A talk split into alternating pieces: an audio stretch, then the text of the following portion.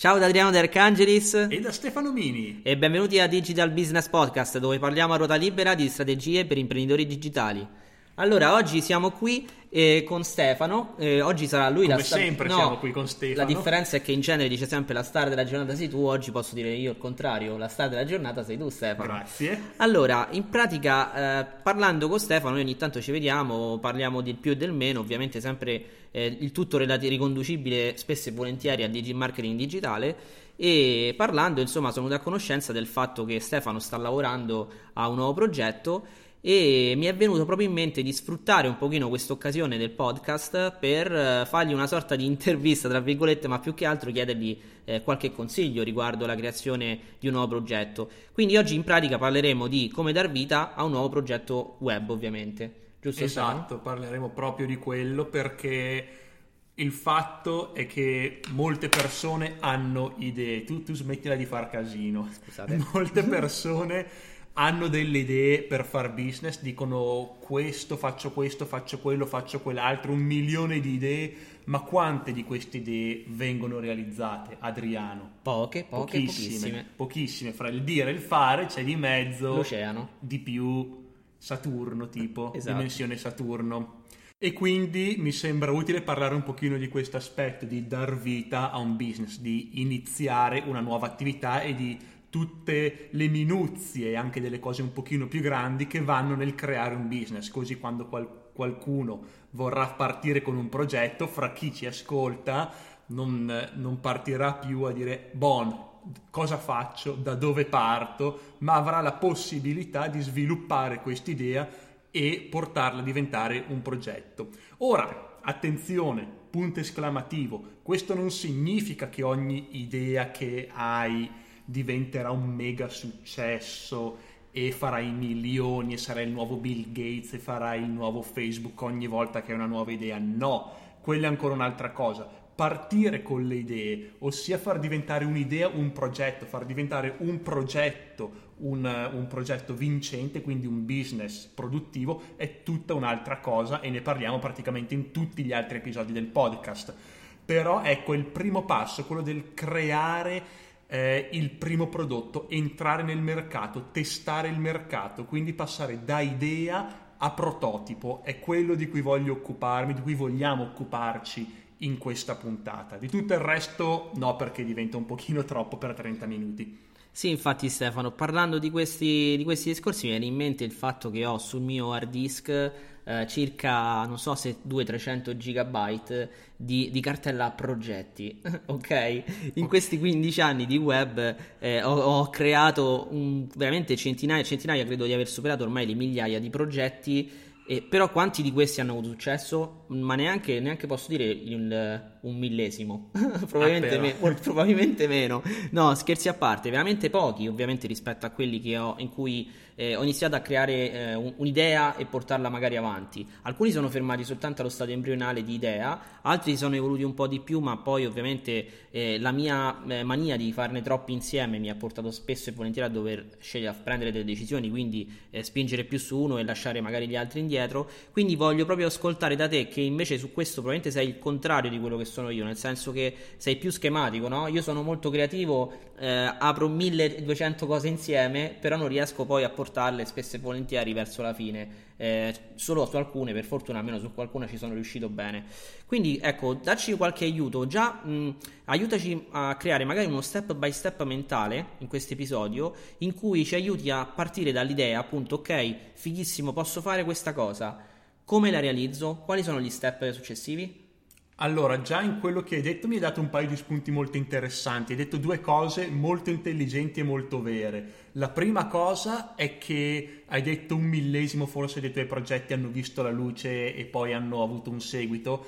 Ok, questa è una citazione da mio zio, che lui è molto esperto nel mondo della finanza, molto conosciuto, e anche a livello business eccetera ne ha avuti diversi. Lui dice, guarda Stefano, mi ha fatto un sacco di anni fa, se sei un imprenditore molto bravo, il 10% di quello che fai ha successo, e già sei molto molto bravo, quindi una persona normale può aspettarsi un tasso di successo del 10%, anzi inferiore al 10%, e quindi è molto importante fare bene il primo passo, avere avere tanti prototipi, chiamiamoli così, prototipi, realizzare tante idee per vedere quali di queste, quale 5% delle idee che propongo e che sviluppo hanno un seguito. Se ne sviluppo una, 2, 3, 5, le statistiche sono contro di me. Probabilmente o ho una botta di culo o rimarrò a fare l'impiegato a vita perché non ho avuto abbastanza progetti, non ne ho fatti abbastanza per avere la statistica a mio favore. Creo 20 progetti, 30, benissimo, 2 o 3 avranno successo prima o poi, perché è normale, questo per quanto uno può provarci, non tutti i progetti che fai avranno successo, e proprio per questo iniziare bene, fare il primo passo giusto è molto importante per creare una vita imprenditoriale che possa durare a lungo termine. E questa è la prima cosa intelligente che hai detto. La seconda cosa è il fatto che hai detto che fai cose, tante cose insieme, molto parallele, hai un, diciamo, una gestione del tempo parallela, chiamiamola così.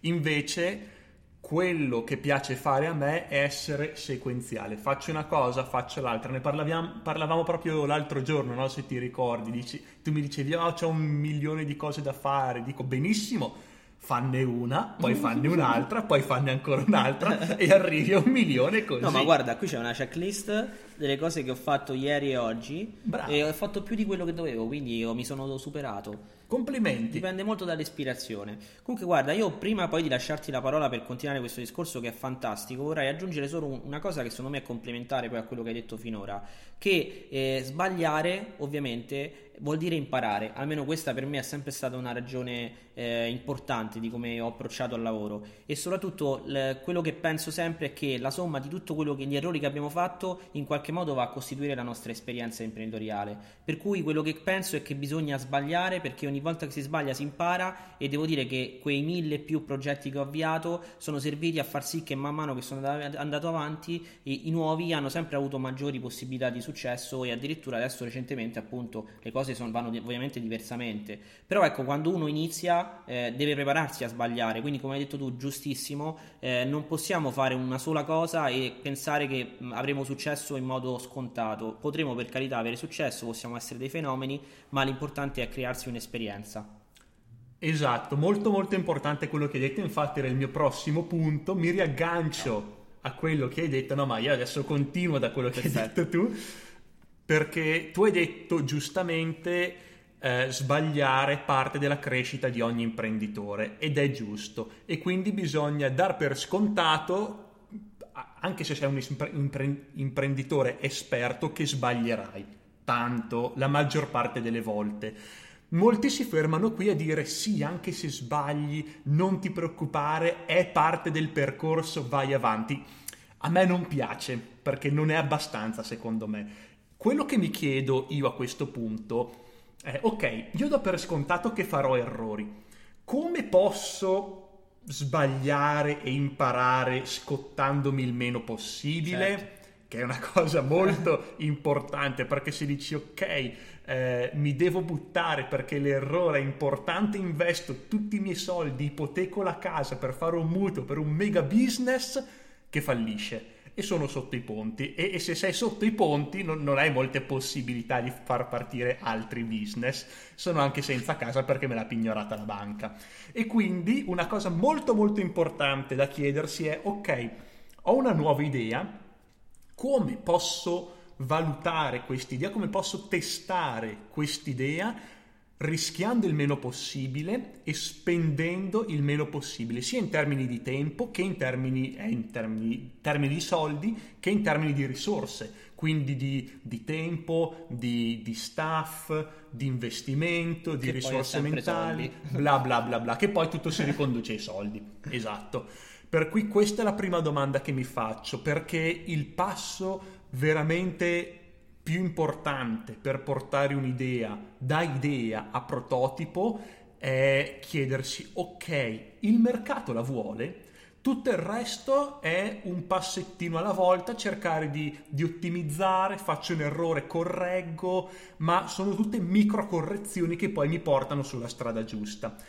Ma la prima cosa da chiedersi quando si ha un'idea è: ok, il mercato la vuole, il mercato è disposto a pagare per questa cosa qui che voglio fare? E la cosa più importante da fare in questa fase è dire: ok, come posso rispondere a questa domanda investendo il meno possibile in tempo, in termini di soldi, in termini di tempo e in termini di risorse? E questo è un errore molto grave che vedo in tantissimi imprenditori che hanno idee e non le realizzano, le lasciano lì nel dimenticatoio, nell'hard disk da 300-400 giga e non le sviluppano mai. Dicono: ok, io ho quest'idea fantastica, devo farla il meglio possibile.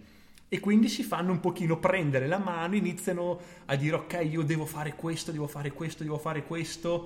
e creano una mole di lavoro assurda. E soprattutto per imprenditori piccoli che magari non hanno delle risorse enormi a disposizione, ho appena di fronte a me un progetto che, uno, non so se funziona o no, due, mi richiede così tante risorse che a un certo punto dico: ma vai a cagare, non lo faccio più. E quindi è questo che blocca tantissimi imprenditori. Invece no, perché una cosa che ho imparato è che se l'idea funziona, vende. Non è ottimizzata, ok, però vende comunque. C'è un riscontro del mercato se l'idea è buona, se il mercato è quello giusto. Tu continui a far casino mentre io dico cose importanti. Mi fai anche perdere il filo del discorso. No, viene acquistato, e poi ovviamente all'inizio ci può essere anche magari un pareggio di ROI, nel senso non avere ROI, andare in pari, magari ma intanto vuol dire che c'è, magari che perdo anche qualcosina. Esatto. Ma neanche tanto, perché comunque in questa prima fase l'investimento è minimo, i costi fissi e variabili sono minimi. Per cui aspetta, c'ho la perla.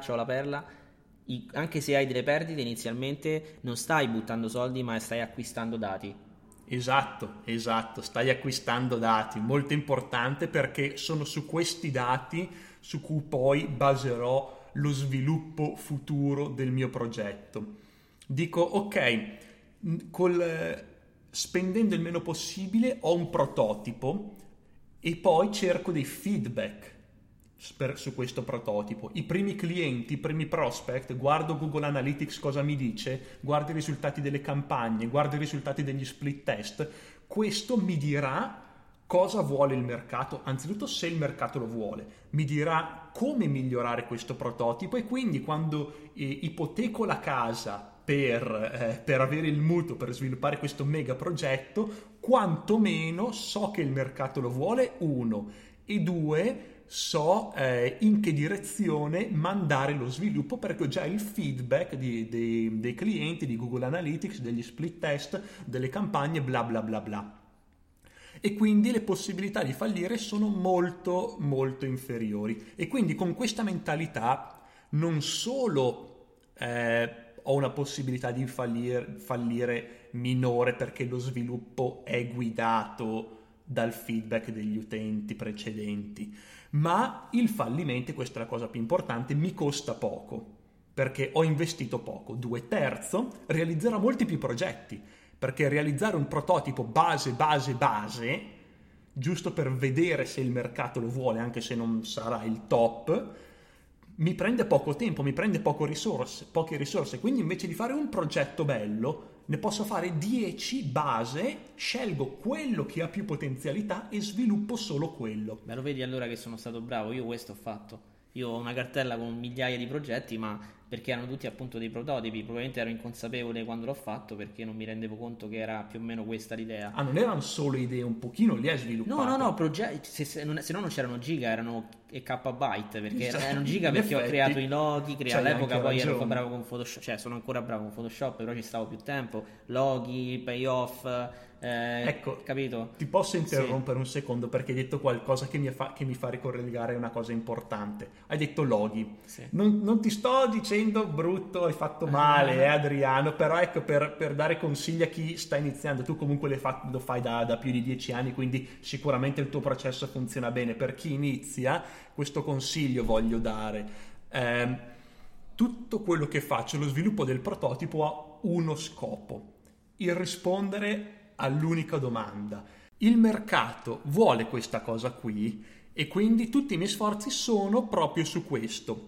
E quindi questo cosa significa? Significa che il logo, mi devo chiedere, aiuta veramente a rispondere a questa domanda? Sì o no? Ogni funzionalità che aggiungo mi aiuta a rispondere a questa domanda? Se la risposta è no, non la sviluppo per il momento, aspetto. Benissimo, comunque abbiamo parlato della teoria e delle cose più importanti. Adesso andiamo un pochino sulla pratica, siamo a metà di questo episodio. Che mi dici di fare quello che abbiamo promesso all'inizio, uno step by step? Certo, dacci un po' di strumenti, dai Stefano, dici un po' tu come ti muovi inizialmente. Ok, abbiamo detto ci hai avuto l'idea, adesso abbiamo detto che sarà importante metterla in pratica per capire se ha senso o non ha senso, se c'è un audience, se c'è persone interessate a comprare questo servizio o prodotto. Adesso dici un pochino lo step by step, cioè crei una mappa mentale, raccontaci. Allora, la prima cosa che faccio, anzi partiamo del primo punto. Bravissimo. Il problema grosso di chi inizia un nuovo progetto è che si trova lì col foglio bianco, la mente ancora più bianca, e dice: e io da dove inizio adesso? Molto semplice, si inizia da dove è arrivato qualcun altro. Io mi baso sempre su qualcos'altro quando inizio i miei progetti, o qualcosa di mio, alla cinese. Ma è vero, perché, non so se si dice anche in italiano, non l'ho mai sentito, perché reinventare la ruota, ok? Sì, c'è già stato, si dice perché già. Io l'ho sentito molto, certo, in inglese, in italiano di meno. Perché reinventare la ruota quando c'è già qualcuno che è arrivato a un certo punto? Io non devo ripartire da zero, perché? Quindi dico: benissimo, io voglio sviluppare un progetto, qual è qualcosa di simile che già esiste a quello che voglio fare? Se non esiste niente di simile, campanello d'allarme.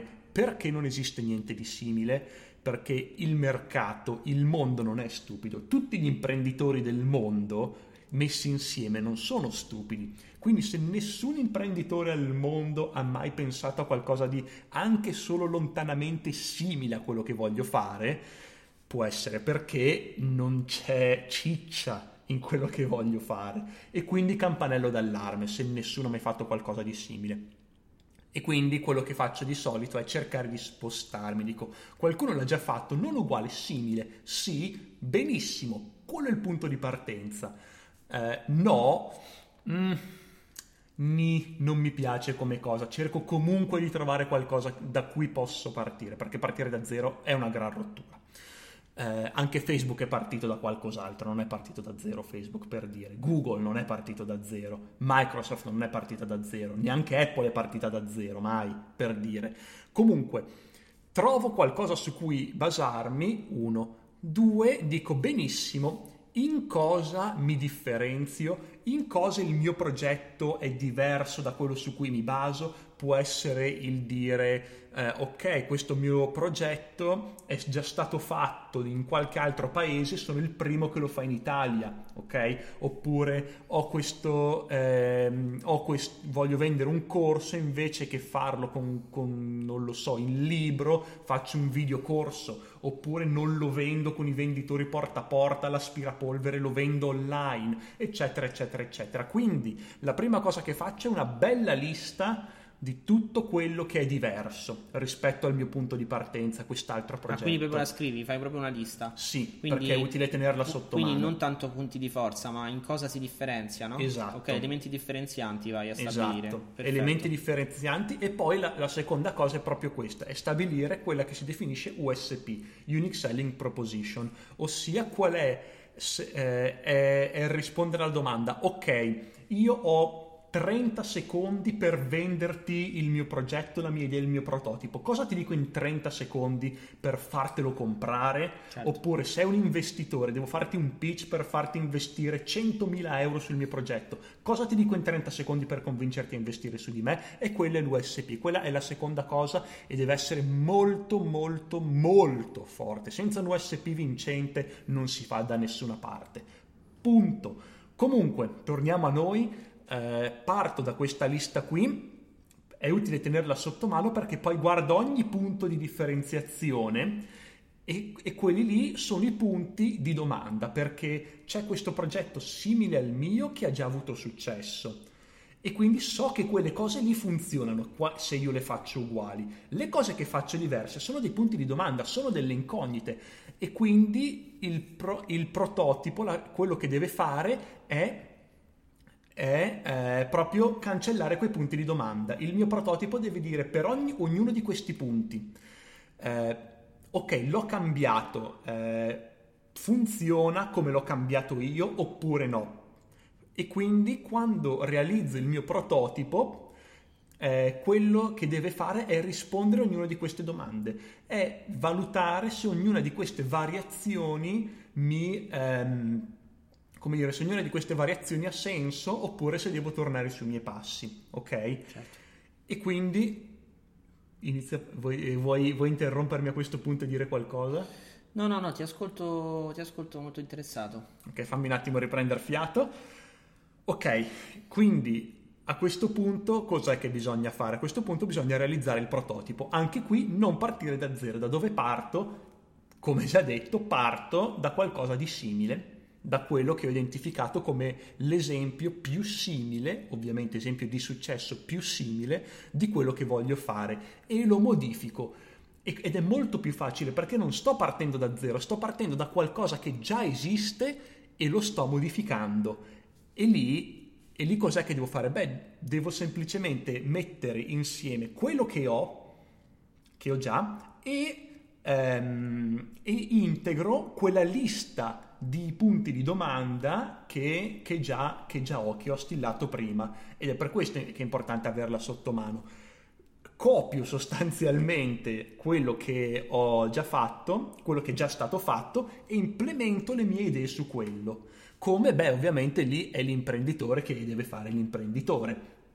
Però con questo processo è molto molto più semplice. Ovviamente non copierò pari perché quello che ho notato è che poi la cosa diventa complicata, perché cambio una cosa e poi dico ma se cambio questo devo cambiare quello, e se cambio quello devo cambiare anche quell'altro, e se cambio quell'altro e a catena finisce che devo cambiare tutto. Quindi è per questo che il mio consiglio è di partire piccoli, del non fare qualcosa di grosso fin da subito, perché se faccio qualcosa di grosso fin da subito, ogni cambiamento, piccolo cambiamento che faccio a partire dalla mia lista di punti di domanda, si traduce in altri 100 cambiamenti che devo fare e non ne esco più fuori. Per cui dico ok, parto semplice, non cerco magari voglio fare un nuovo CRM ad esempio, non è che parto, dico ok, qual è il mio esempio più vicino al mio Infusionsoft, non è che mi metto a creare un nuovo Infusionsoft e poi lo modifico. Infusionsoft non so quante decine di sviluppatori abbia, no, parto qualcosa di semplice, di dire ok, io so che i CRM funzionano perché c'è Infusionsoft, ok? Io voglio fare un CRM che invece dell'email usa solo Facebook, cosa ne so, tiro a caso. Benissimo, com'è che posso cercare di vedere se quella cosa funziona, un CRM che usa Facebook al posto delle email per comunicare con i prospect, senza dover creare un CRM da zero? Ovvio, non è facile applicare quello che ho detto. Stai entrando in un vicolo cieco, Stefano. No, assolutamente no, perché oggettivamente non è facile. Però questo è il processo che utilizzo io sostanzialmente. Certo. E poi, una volta che ho valutato se l'idea funziona, se il prototipo funziona, quindi se l'idea può avere uno sviluppo, da lì inizio a sviluppare per conto mio. Quindi non è che mi baso sull'Infusionsoft di turno per tornare all'esempio. Certo, poi da quel punto in poi applichi quello che la lista, la famosa lista, non lavori sulla lista. Lavoro sulla lista e lavoro sui feedback. All'inizio certo. Ho ricevuto una serie di feedback dei miei clienti, nuovi utenti che dicono wow, bello questa roba che funziona Facebook, si usa Facebook invece delle email, e avrò una serie di feedback ed è da lì che decido dove migliorare, e da lì sono partito da qualcosa che è Infusionsoft, per dire ho creato un mio prototipo per vedere se questi punti di domanda avevano senso di esistere, ha funzionato perché una piccola base clienti, benissimo, adesso basandomi sul feedback dei clienti e dei report che ho a disposizione, mi evolvo sulla mia linea. Quindi non si parte mai da zero. Prima si parte da una visione, soprattutto si parte da qualcuno di simile, e poi si continua sul feedback che hanno, sul feedback dei clienti, dei primi clienti che ho. Ora, se non ho clienti, non ho feedback, vuol dire che l'idea iniziale, che i punti di domanda iniziale sono un fallimento. Oppure, scusami se ti interrompo, oppure significa anche magari che sono andato a bussare alle porte sbagliate, nel senso che magari, non so, ho fatto una campagna pubblicitaria su un sito che non c'entra niente, perché ovviamente bisogna capire anche dove vado a testare quest'idea, no? Signor D'Arcangelis, la colgo in fallo. Perché... È per questo che dico basarsi su quello che fanno gli altri, perché ok, devo dire, voglio fare un CRM diverso perché utilizza Facebook invece delle email. Benissimo, Facebook che campagne pubblicitarie fa? Copio quello. Ho capito, ma io qui non sono più che altro caduto in fallo, più che altro mi sono immedesimato nei panni di qualcuno, di quelli con cui ho spesso a che fare, che mi dicono da dove posso partire per promuovere. Tanti mi dicono, ad esempio, io questa attività la promuovo soltanto con spam su Facebook. Allora voglio dire, capisci, ottimo. Questo è il problema. Mi rendo conto che se magari uno strumento per avvocati inizia a fare spam su gruppi Facebook che non c'entrano niente, era questo, capito, l'idea, quello che dicevo. Però è ovvio che non volevo assolutamente andare contro quello che hai detto tu. No, è giusto, è assolutamente giusto. Diciamo, studio di avvocati, è un software per avvocati. Ho un software per avvocati che fa qualcosa che altri software per avvocati non fanno, e quindi per pubblicizzarlo da dove partire? Molto semplice. Cosa fanno gli altri software per avvocati? Non fanno spam su Facebook i software ovviamente per avvocati, perché non è una pagina che pubblica gattini su Facebook. Esatto. E quindi mi baso su quello. Per ogni punto di domanda, quello che faccio io, perché all'inizio ci sono tante domande, dire cosa faccio qui, cosa faccio lì, se non ho altro, prendo qualcuno che fa qualcosa di simile e dico cosa fa lui, lo faccio uguale. Ottimo, mi piace questa strategia, avrebbe risparmiato un sacco di tempo. Dovevi spiegare prima.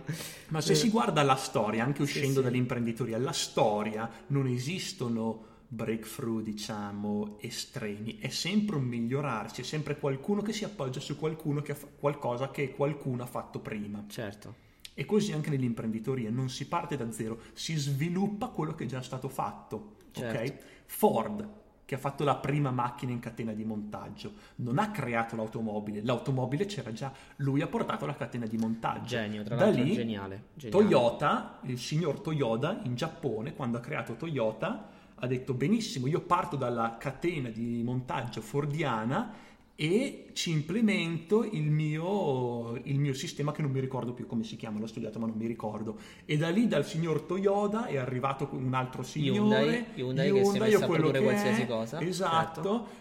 E così via. Interessante. E ognuno si basa su quello che ha fatto. Abbiamo ancora pochi minuti perché è volato questo episodio, vorrei però che ci dessi anche un attimino qualche idea, c'è un sacco di idee, quindi su questo devo dire che siamo abbastanza sassi, credo. Mi interesserebbe molto però appunto come schematizzi, come in che periodo, in che fasi temporali vai a strutturare tutto quello che hai detto, cioè ti va dall'inizio, cioè ok, ho l'idea, il progetto, oggi ho deciso che farò questo, che fai? Inizi ad aprirti dei task, inizi ad assegnarti degli appuntamenti su calendar, che ne so, immagino tutti i vari possibili strumenti, come ti muovi per far sì che vai a dormire il giorno dopo ti ricordi tutto, quindi, e già sai quando dovrai fare cosa e come. Allora, io fino a pochissimo tempo fa usavo il blocco note di Windows, punto. Perché il blocco note di Windows? Non perché sono avverso alla tecnologia, anzi al contrario, ma è per obbligarmi a restare semplice. La grossa difficoltà all'inizio è rimanere sul semplice, non complicarsi la vita. E quindi cos'è che dico? Io utilizzo il blocco note perché se utilizzo qualche software più avanzato che mi permette di fare chissà cos'altro, mi complico la vita. No, se deve stare nel blocco note. Se non ci sta in un blocco note, in una nota del blocco note, è troppo complicato per essere un prototipo. Meglio non farlo. Semplice, semplificare fino all'osso, soprattutto quando si ha il prototipo. Quindi blocco note. Adesso uso Evernote perché si sincronizza e posso fare i titoli grossi, ma poco più e perché magari posso strutturare in notebook, ma anche adesso tutti i miei progetti sono una cartella di Evernote, stop, certo. E magari un paio di fogli Excel, ma solo in alcuni casi, per le cose più complicate ci sono 2 fogli Excel in croce, soprattutto per il feedback degli utenti, che è una tabella con varie righe, colonne, ok, e basta. Quindi metti su Evernote, vai a schematizzare tutto il progetto, quindi una cartellina con tutti, immagino, tutte le varie note, esatto, mi tengo, anzitutto mi segno i segnalibri di tutto quello che mi torna utile. La prima cosa che faccio è analisi della concorrenza, guardo chi saranno i miei concorrenti e segni tutto, ovviamente, e segno tutto, e che significa andare a vedere concorrenti, andare a vedere chi sono quelli più simili, che hanno avuto successo con quello che voglio fare anch'io, certo. E quindi mi segno le loro idee, dico questo ha avuto un'idea interessante che posso applicare anch'io, benissimo, clic, salva il link. E poi quando vado a creare il mio sito web, il mio progetto, il mio copywriting, la mia strategia di marketing e di pubblicità, faccio una specie di collage prendendo le idee più interessanti di tutti i miei concorrenti. Allora io aggiungo un consiglio a chi ci ascolta: bloccate l'IP di Stefano Mini, perché altrimenti troverete un copione sul vostro sito web. È da lì che si parte, per cui faccio un collage e la prima cosa che faccio è un'analisi di mercato per vedere se la mia idea ha senso. Mi faccio poi c'ho un foglio, un blocco note oppure un solo foglio di Evernote in cui mi scrivo tutti gli appunti alla rinfusa, proprio elenco, dico mi viene un'idea, buona, me la scrivo, almeno stanno idea, lì, dici, stanno lì. Guarda, ti dico, questi sono, per me è oro, questi consigli sono oro, perché mentre dall'altra parte, bene o male, sai, ormai anch'io l'ho assimilata abbastanza bene sulla pelle, questa parte come ti posso dire, di azione, per schematizzare, è una schematizzazione, che è una parola per me che il mio cervello è entrata poco nella vita, appunto cercare di andare a schematizzare e a far sì che ho proprio qualcosa dove c'è scritto quello che ho pensato, no? Ho pensato addirittura io di portarmi appresso un registratorino, di registrare col cellulare, no? Perché tante volte idee, sto fuori, sto al mare, sto sulla tavola da surf, come faccio a segnarmi l'idea? Però in effetti questo è la cosa più semplice, alla fine è quella che funziona di più, no? Sì, io appunti vocali li ho provati, non mi piacciono, no. Io mi scrivo gli appuntini scritti e basta, quindi appunti alla rinfusa, e lì è la seconda fase. Terza fase, a me piace molto fare un sondaggio fra gli utenti. Se ho già una lista interessata, butto un sondaggio alla mia lista e dico: ti interessa questo, dammi una mano, una roba simile. Se non ce l'ho, benissimo, o l'affitto, ancora questo non l'ho fatto, però l'ho sentito ed è una strategia che ha senso. Conosco qualcuno che ha una lista che può essere interessata, gli dico: bon, ti facciamo qualche accordo, ti do qualcosa per mandare una newsletter con un sondaggio molto easy per raccogliere qualche risposta, e vedo subito qual è il feedback degli utenti ancora prima di creare, e quindi anche lì aggiungo agli appunti.